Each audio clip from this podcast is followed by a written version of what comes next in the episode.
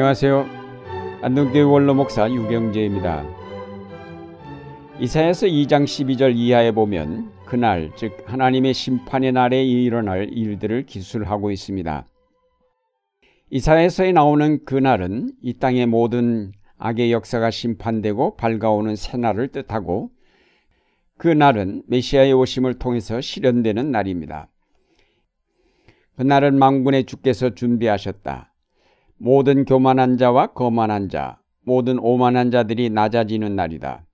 또 그날은 높이 치솟은 레바논의 모든 백향목과 바산의 모든 상수리 나무와 모든 높은 산과 모든 솟아오른 언덕과 모든 높은 망대와 모든 튼튼한 성벽과 다시스의 모든 배와 탐스러운 모든 조각물이 다 낮아지는 날이다.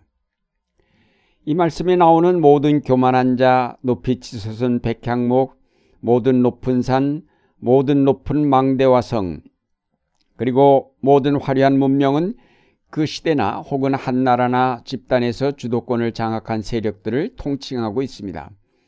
그들은 권력과 재력과 정보를 독점하면서 그들의 주도권을 행사함으로 나라를 통치하거나 집단을 장악합니다.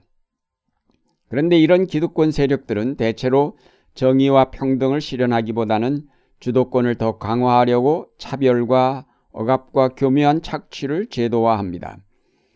그래서 한 번 형성된 기득권 세력은 좀처럼 무너지지 않는 철옹성이 됩니다.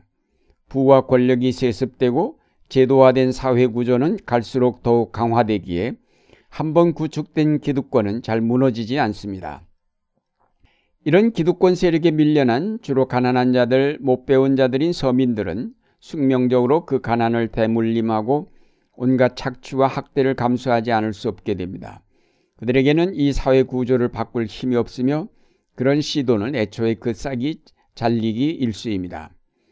이렇게 구축된 세력들은 자만하게 되며 정의를 외면하며 공평을 우습게 여깁니다.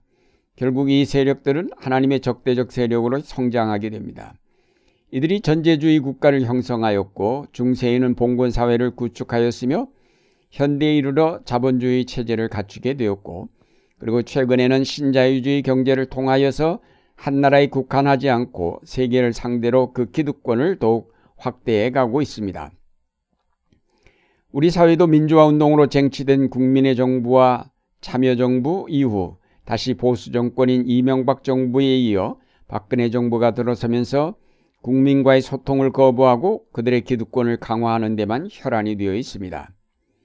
결국 이렇게 거대한 기득권 세력을 꺾을 수 있는 힘을 가진 사람이나 집단이 없습니다. 결국 이들을 심판하실 분은 하나님 뿐이십니다.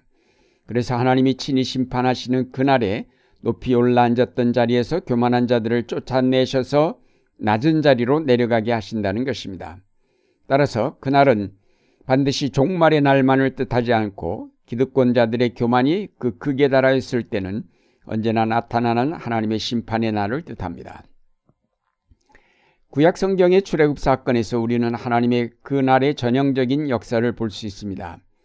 그 당시 이집트는 전제주의 국가로 막강한 권력으로 히브리인들을 노예로 400년 이상 지배하며 착취하였고 이렇게 오랜 세월 계속되면서 지배와 착취는 당연한 것으로 여겨졌습니다. 누가 하나 여기에 이의를 제기하거나 그 제도를 바꾸려 하지 않았습니다. 히브리인들은 노예로 태어나서 노예로 살다가 죽는 것을 숙명으로 생각하고 거기에서 벗어날 엄두도 내지 못하였습니다. 그러나 마침내 그 고난 가운데 있는 히브리인의 울부짖음이 하나님께 상달되었습니다. 하나님께서 모세를 불러 히브리인을 이집트에서 이끌어내어 시내산에서 계약을 맺어 거룩한 백성이 되게 하셨고 약속의 땅 가나안으로 들어가게 하셨습니다. 당연히 이런 출애굽 과정에서 기득권을 가진 바로 왕과 그 세력들이 반발하였지만 하나님께서 재앙으로 그들을 심판하셨습니다. 결국 400년 동안 계속된 지배와 착취의 구조는 깨어지고 히브리인은 해방이 되었습니다. 이렇게 거룩한 백성으로 구별된 이스라엘은 약속의 땅에 들어와서 200년 동안은 국가를 세우지 않았습니다. 국가를 세우고 왕을 세우는 것은 곧 전제 국가가 됨을 의미하고 그것은 곧 기득권 세력 형성과 더불어 차별과 억압을 가져오는 것이기에 허락되지 않았습니다. 국가 대신 그들은 지파 공동체를 이루며 평화롭게 살 수 있었습니다. 그러나 그 백성의 강력한 요청으로 얼마 후에 국가가 세워졌습니다. 그러나 그 국가는 철저하게 하나님의 율법을 따라 통치되는 신정 국가였습니다. 그러므로 이스라엘에서는 왕을 중심으로 한 세력이 형성되었지만 저들은 철저하게 하나님의 통치 아래 있었기에 지배 구조 대신에 더불어 사, 살아가는 공동체를 이루었습니다. 그러나 왕들은 절대 권력의 유혹을 받아 하나님의 명령과 그 율법을 저버리고 권력을 강화하고 백성을 지배함으로 결국 하나님의 심판의 대상이 되었습니다. 예수님의 시대에는 예루살렘을 중심으로 한 종교 지도자들이 그 사회의 주류를 이루고 있었습니다.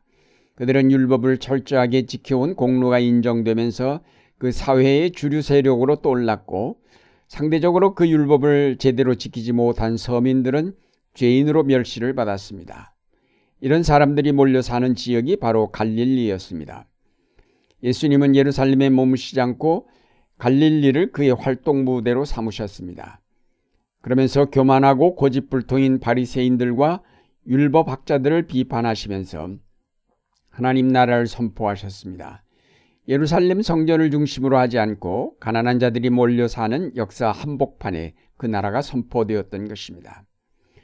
당연히 기득권을 지키려 했던 종교 지도자들이 예수의 하나님 나라 운동을 회방하였고 마침내는 십자가에 못 박아 제거하여 버렸습니다. 그러나 놀랍게도 그는 부활하셨고 그 십자가와 부활을 증언한 사람들이 교회를 이루면서 그 복음은 초원의 불길처럼 소아세아 전역을 휩쓸었던 것입니다. 오늘 우리 사회는 급격한 변동을 경험하고 있습니다. 농경사회에서 산업사회로, 거기서 또다시 정보 사회로 급격하게 이동하면서 가치관의 혼돈을 경험하고 있습니다. 그러나 해방 후 이런 변화의 역사 가운데서도 기득권 세력들은 변하지 않고 꾸준히 그 주도권을 장악하여 왔습니다. 물론 군사 구데타에 의해 정권이 바뀌었지만 그 주도 세력에 참여한 자들은 여전히 과거 기득권 세력에 속하였던 사람들입니다.